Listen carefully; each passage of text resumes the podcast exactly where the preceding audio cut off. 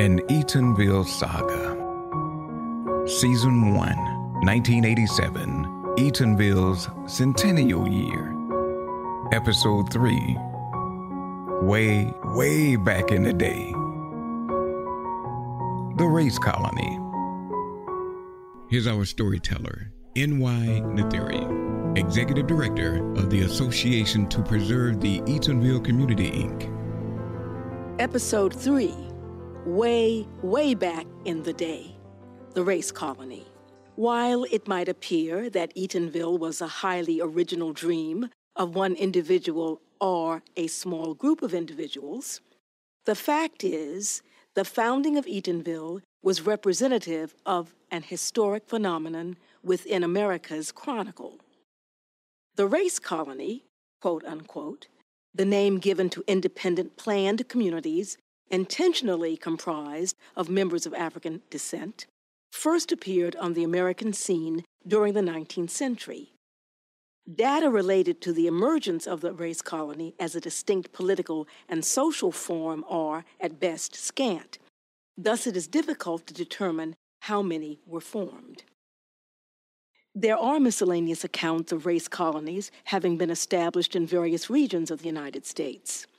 The heaviest concentration appears to have been in the Midwest and South, with some having been founded as far west as California.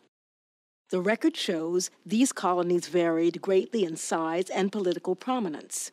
Some were towns of substantial size, while many were no more than unincorporated villages.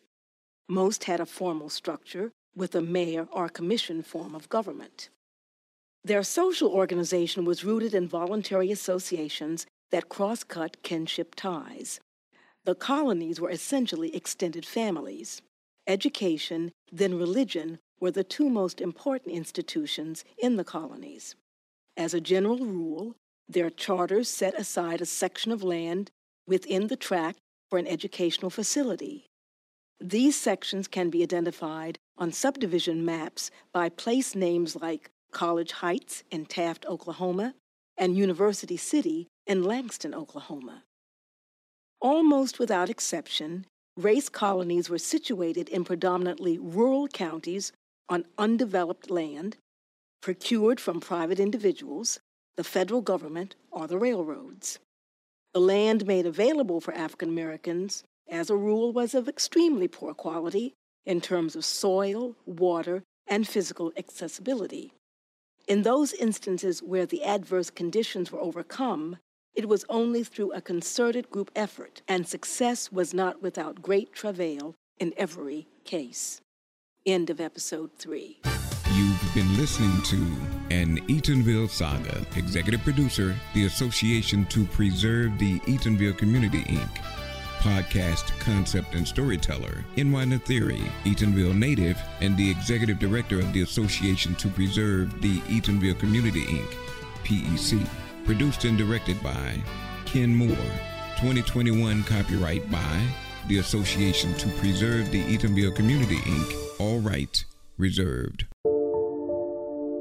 Thanks for listening. If you would like to support our podcast by giving, you can give to PEC at www.give2pec.org. That's www.give the number 2 pec.org.